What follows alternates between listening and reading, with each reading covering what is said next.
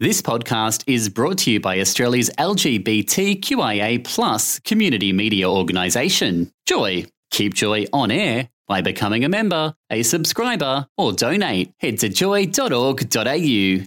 Joy, a diverse sound for a diverse community.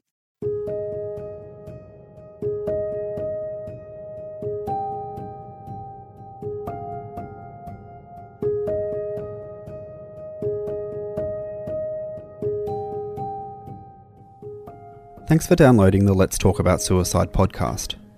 This podcast is for anyone who has lost a loved one to suicide, and will be focusing on the LGBTIQA communities. As the name suggests, this podcast discusses issues around suicide, which can be a tough subject to talk about, but it's important that we do.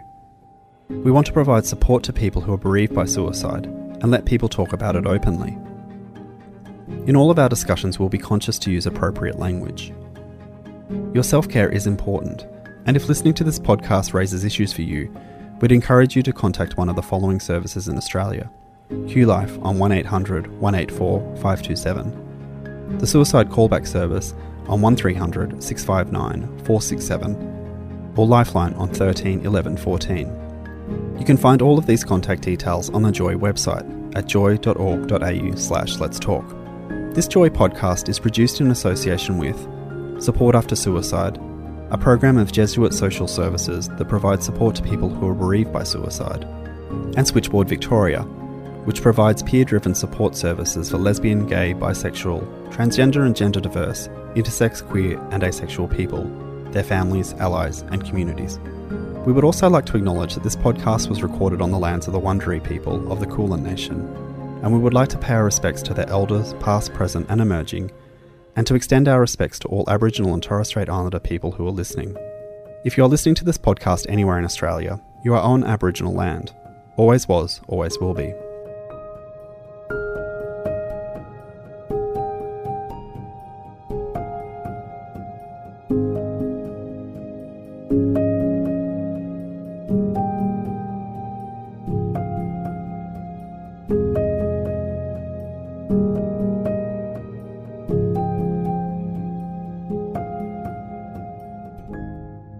Welcome to this episode of Let's Talk About Suicide.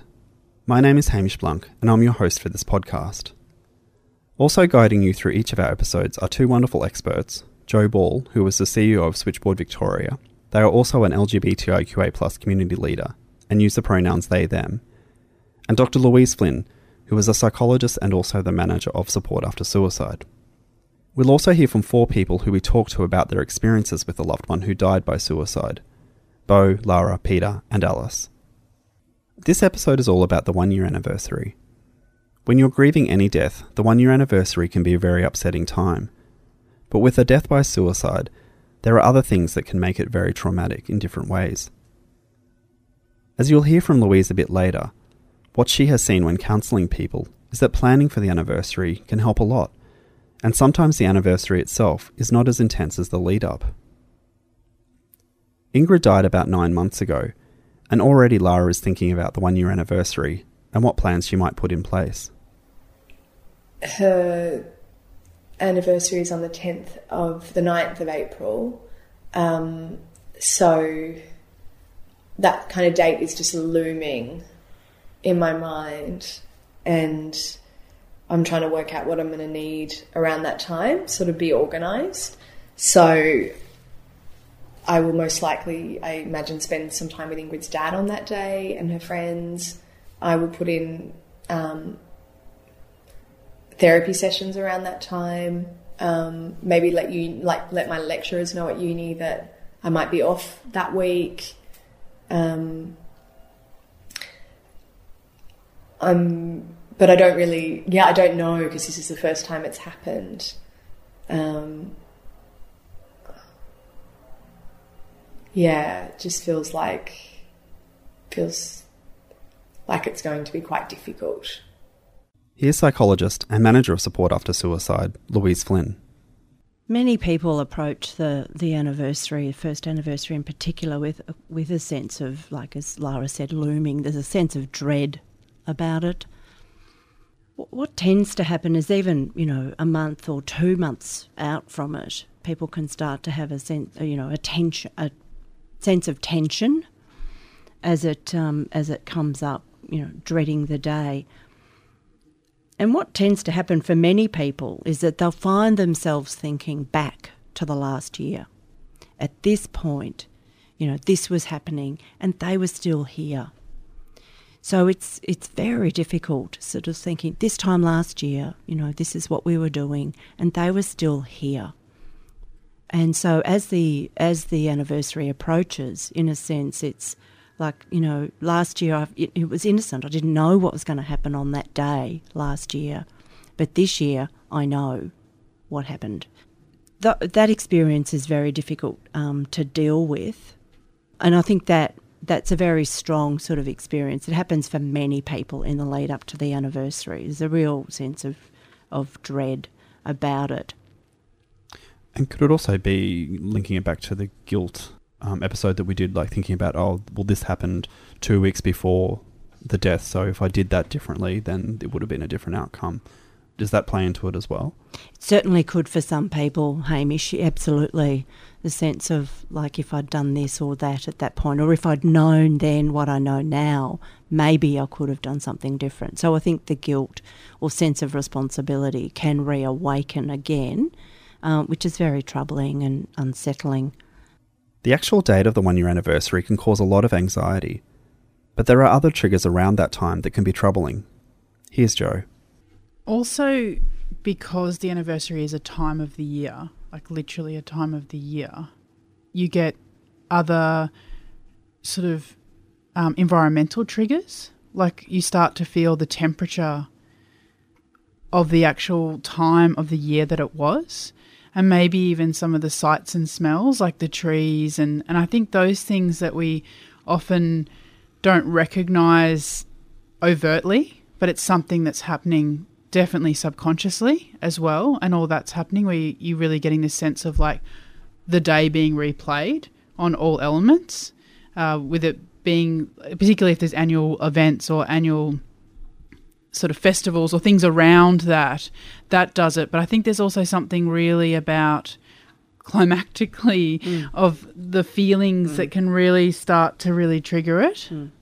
That's right. There's certain smells, like if it's spring or or summer, a hot day, or and then there's um, uh, you know, as you said, events like the grand final or the uh, other sort of events that feel then connected with the death. Then that can be really unsettling as well. There are, you know, as we've said before, there can be such high expectations of what life will be like after the anniversary. So the lead up to it is, you know, can feel um, very difficult and we can, you know, talk about the day itself and the planning for that. But there's a sense too of expectation about how someone might feel after that, that they might start to feel better. That's not always the case. There's something around suicide as well that can happen for people is that anniversaries can be uncertain dates and not to go into that too much, but there's sometimes people don't know exactly when people died and I think that can cause undoubtedly a level of distress because you're sort of unsure of what day you are remembering them on. And I think that uncertainty creates anxiety. And if that's something that's in your life as someone who's someone you lost, there's an uncertain date. I think just knowing that and maybe thinking about how you're going to deal with that, perhaps even choosing a date that is the anniversary in your own mind might might help if that's possible for you. Earlier, Lara talked about what she might plan for the day on the one year anniversary. Like what sort of things she might do on the day, who she might be with, maybe putting in other strategies to help, like extra counselling. Louise has counselled many people, and she believes planning is a good idea. It's good to give some thought to what you might want to do on that day. And I think sometimes it's good to have a few different plans, like a plan A and a plan B.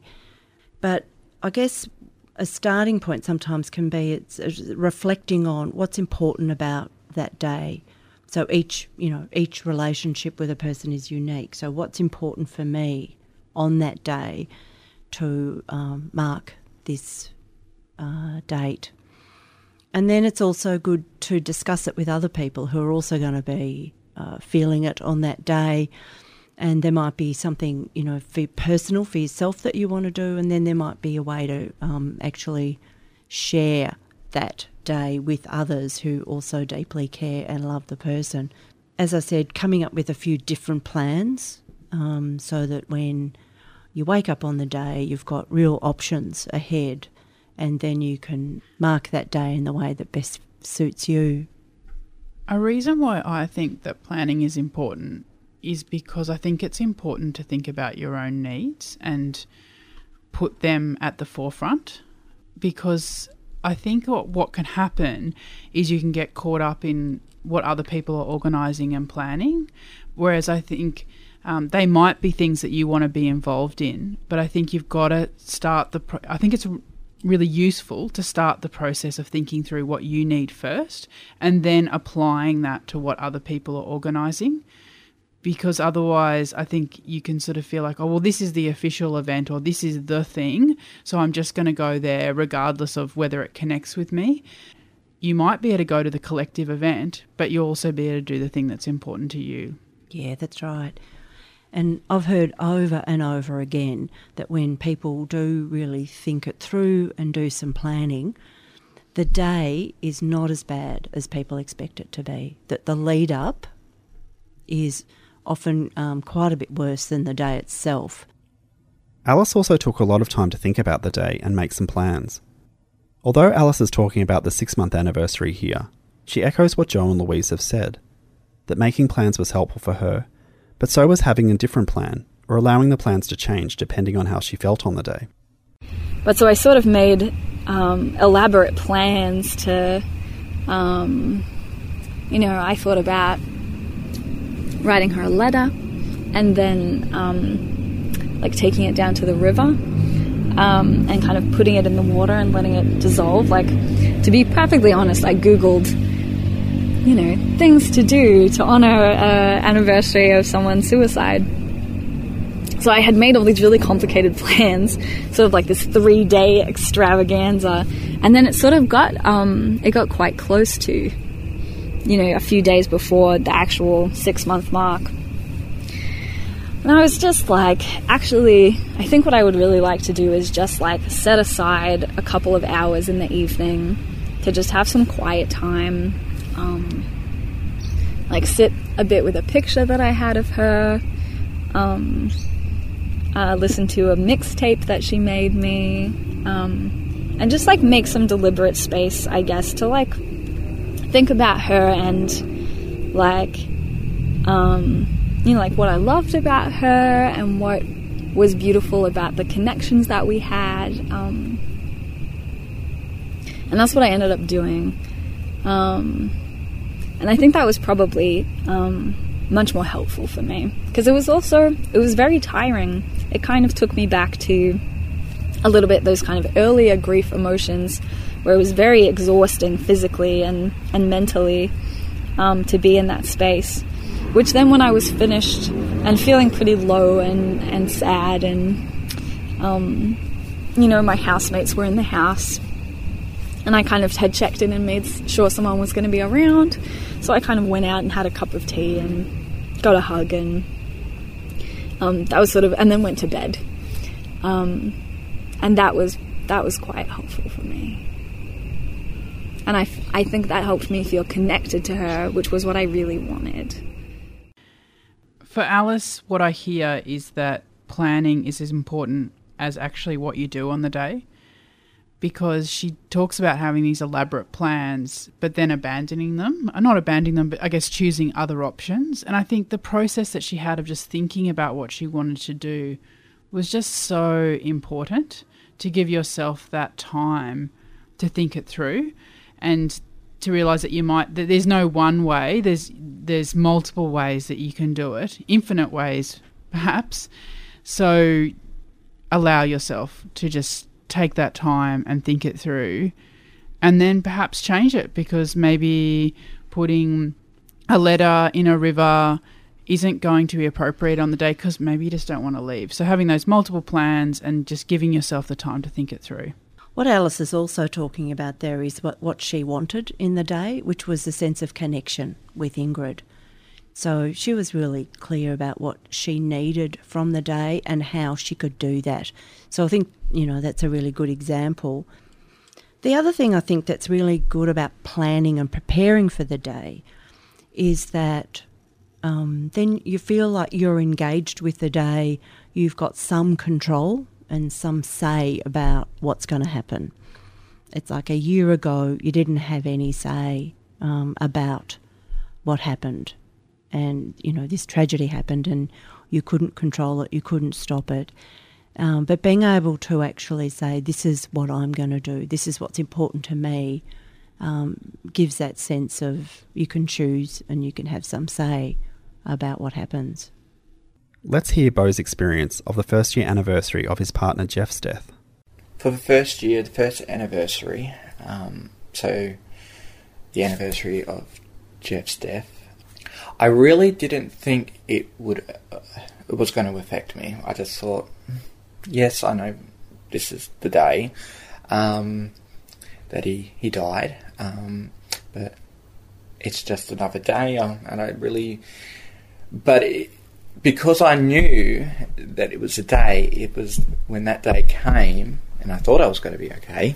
Um, I knew it was coming, so it made me think more about him more than I would usually. So, and I got really upset. So, and I think I, I don't know, I think I spent the day in bed crying or something. So now I um, prepare myself a little bit more. So I maybe I think I I think I've gone over to his parents or something um, and had dinner with them on one of one of his birthdays or anniversaries. So, and it's better to be around people than being on my own because I know that even though I could be okay, um, I know that I, I should be aware that I might not be. So, one of the counselling group sessions, yeah, I had I remember the facilitator saying that, you know, the first year is always the hardest or something, but every year after gets better.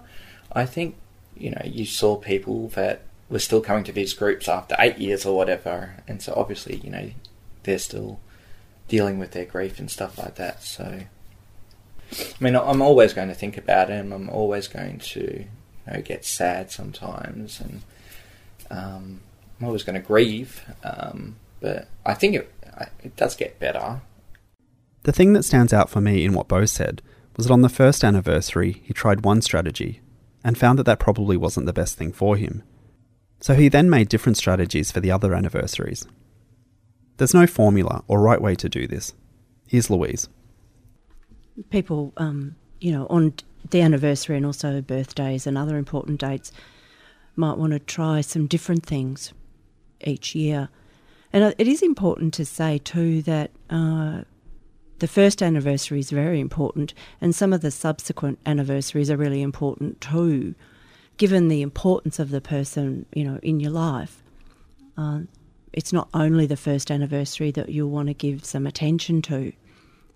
And so there can be just many, many th- different things to do. It might, it might be, you know, it might be visiting the grave if there's a gravesite, or or visiting some special place, you know, that has meant something um, to you, being with certain people, um, having a meal together, um, or doing some other activity, are all sorts of different ways. But there's, it's sort of reflecting on you, what you want to do, and that person, and what's important. Um, but as I said, it's also remembering that it, the first anniversary isn't the only one that for many people they will want to mark and to do something uh, in uh, memory of the person. Bo mentioned there that each year is easier. Is that an accurate way of portraying most people's experience? I mean, I know for me, the first year was one type of difficulty, but the next year was a different type of difficulty, a different type of grief. Yeah, I think that's right. Um, there can be, and certainly for Bo, he's he's described that somehow it felt easier, or in some way, for some other people, it does. It's not quite so straightforward. So yes, there's a certain sort of difficulty in the first year, but other dates and the anniversaries can also have their own sort of unique difficulty. It does change. You know, many people talk about the first year being really, I think for a lot of people, it is just about getting through, uh, living through that first year. And, um, you know, it's a, somewhat simplistic to say it this way, but for many people, the second year is sort of like this is life now, and the person isn't in it. So it's really quite a difficult period of adjusting and grieving, kind of seeing really what life is now, and that this person isn't in it and they're not coming back. It's like, what does that mean, and how can I live my life now without them? So there's a different sort of difficulty. For some people, it might uh, get easier in in different ways, but for others, it presents different sorts of challenges and issues to be aware of. And you might appear differently to different to people, which might think that you, as in, you know, we've talked about this in other episodes, but like straight afterwards, you might spend a lot of time crying, you know, in the direct aftermath, and a year later, you may not be doing that, and so you might appear differently to other people, so they think you're better because you're not in that same kind of, as you said, Louisa, survival state. But that doesn't mean that what's happening inside of you has it's transformed into something else from survival into maybe a deep sense of grief or loss. Um, it, it's transformed and it may have even transitioned, but I think a lot of people, as you said, Hamish, it's just different for them. It's not um, profoundly better.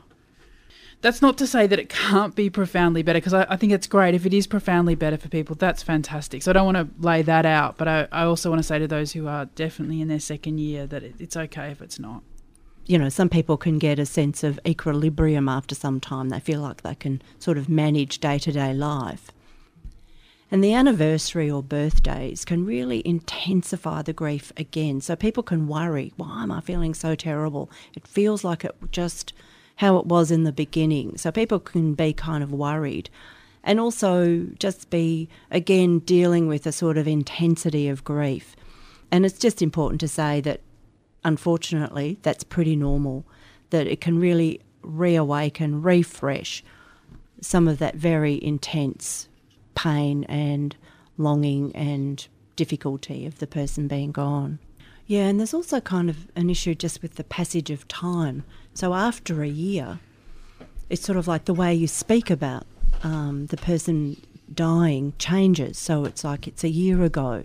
So the, the language you use, and sometimes sometimes people can find New Year's difficult, the first New Year's, because then it becomes last year they died. So that sense of the passage of time, those things can be quite hurdles to get through in the way that um, the loss of someone is experienced and then spoken about. And it feels like, you know, sometimes people think, I don't want to go into another year because it really highlights that they're not going to be in this year. So all those those subtle things can really have quite an effect on people.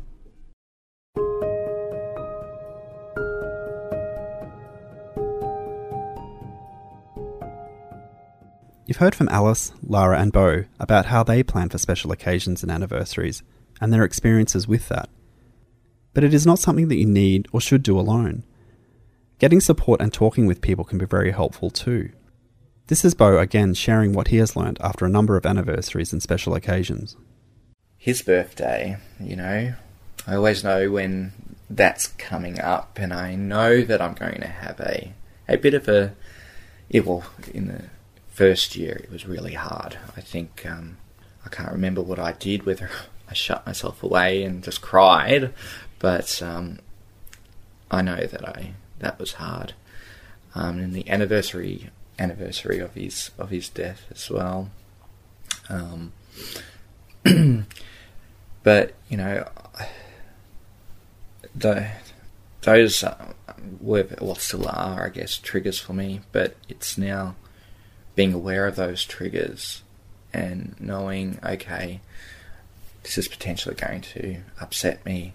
So, what do I need to do to keep myself, you know, safe and and um, uh, and not get to a point where I'm, you know, a complete mess. And so that's where you know having somebody to talk to or be with you um, is is really good for me. So yeah, yeah, I didn't for a long time though do um, the right things, and um, but now I know that how important it is to uh, just reach out when you need help. So I, I think the things that um, Bo mentions there kind of sum up nicely what we've kind of talked about today in just being aware of what might trigger you around those particular events and also having some kind of plan in place to keep you and the people around you safe. I think that's kind of the main messages we're sending today, isn't it? Yeah, I think we've had a really strong message around the anniversaries really matter and also unexpected anniversaries or events can creep up on you as well. Um, but they matter and that you you benefit from planning. Um, not that planning means that you can mitigate the despair or grief that you feel. In fact, you, that's probably absolutely sort of unavoidable, but planning can help the day be easier, perhaps easier, or at least not as surprising, distressing, or surprising. Yeah, I guess to summarise, it's really difficult to um, avoid actually the distress and renewed sense of grief that an anniversary or some other special occasions bring but many people do find it really helpful to plan and also to make it unique to you and to your relationship with that person. It might be personal and it also might be something that you can really share. And the other thing, as I've said before, is that what uh, what I've been told over and over is the day itself is often just not nearly so bad as the the, the lead up to it, the sense of dread that can um, be there as you're moving towards an anniversary, but preparing, thinking it through, that's the best way to go. Anniversaries are hard no matter what, but doing some preparation might mean that the actual day is not as bad as you anticipate. One of the key strategies we talked about in this episode is planning, but it's also important to have different plans and give yourself space to change those plans on the day if what you're doing doesn't feel right. Talking to your community about what you're planning can be a good way to make sure you have support on and around the day. And if you're seeing a counsellor, organising a few extra sessions is a good self care strategy. In the next episode of Let's Talk About Suicide, we are going to talk about how you can support a person who's lost someone to suicide. Remembering that even though you are grieving yourself, it is likely that you're supporting other people during this time. So please join me for that episode.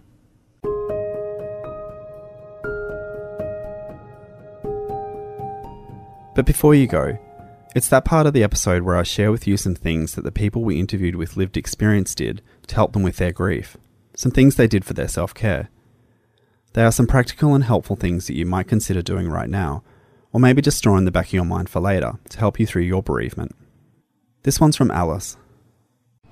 I feel like having a creative outlet can be really important. Um, and I don't think of myself as a creative person, like, I'm not an artsy person. Um, so when I when it was suggested to me to try something creative for self care while I was grieving, um, I fell back on my tween obsession with writing angsty poetry, and um, and in all seriousness, it was quite helpful for me to sit down of an evening and just write down what I was feeling. Um, in a kind of creative way. I think that was really helpful for me. And also, then, kind of in the weeks and months that followed, to look back on, I guess, how I had been thinking and see what was changing in my experience of grief was kind of helpful. I got a sense that I was feeling better or I was recovering, even though I still felt pretty bad. Um, but I think that creative outlet no matter what that looks like for someone, I think that can be really helpful.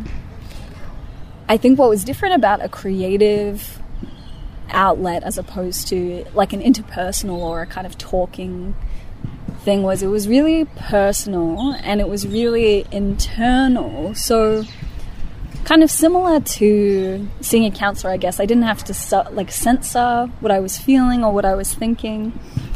Um, I could really process it for myself a little bit. And I think that was helpful for me, especially kind of early on, where some of the things that I was thinking or feeling felt kind of scary to me.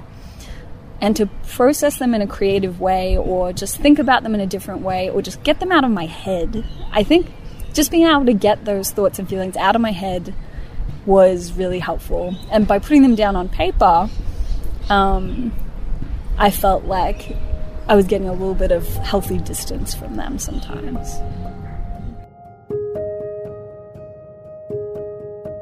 You can download the other episodes in this series from joy.org.au slash let's talk, or look for them in your podcast feed. And you can also download the full length interviews with the people who have shared their own stories. Thanks to our amazing expert panel, Jo Ball from Switchboard Victoria and Louise Flynn from Support After Suicide. And also to the people we interviewed with lived experience Alice, Bo, Lara, and Peter. Let's Talk About Suicide is presented and produced by me, Hamish Blunk. Editorial assistance by Joy Program Director Rachel Tyler Jones, and technical help from Jack Trainor, Joy Production Manager. If you'd like to contact the show, you can email us at letstalk at joy.org.au. But if you need to talk to somebody right now or are in crisis, please contact one of the following services in Australia. Please call QLife on 1800 184 527, the Suicide Callback Service on 1300 659 467, or Lifeline on 13 11 14. You can find all of these contact details at joy.org.au slash let's talk. Until next time, take care.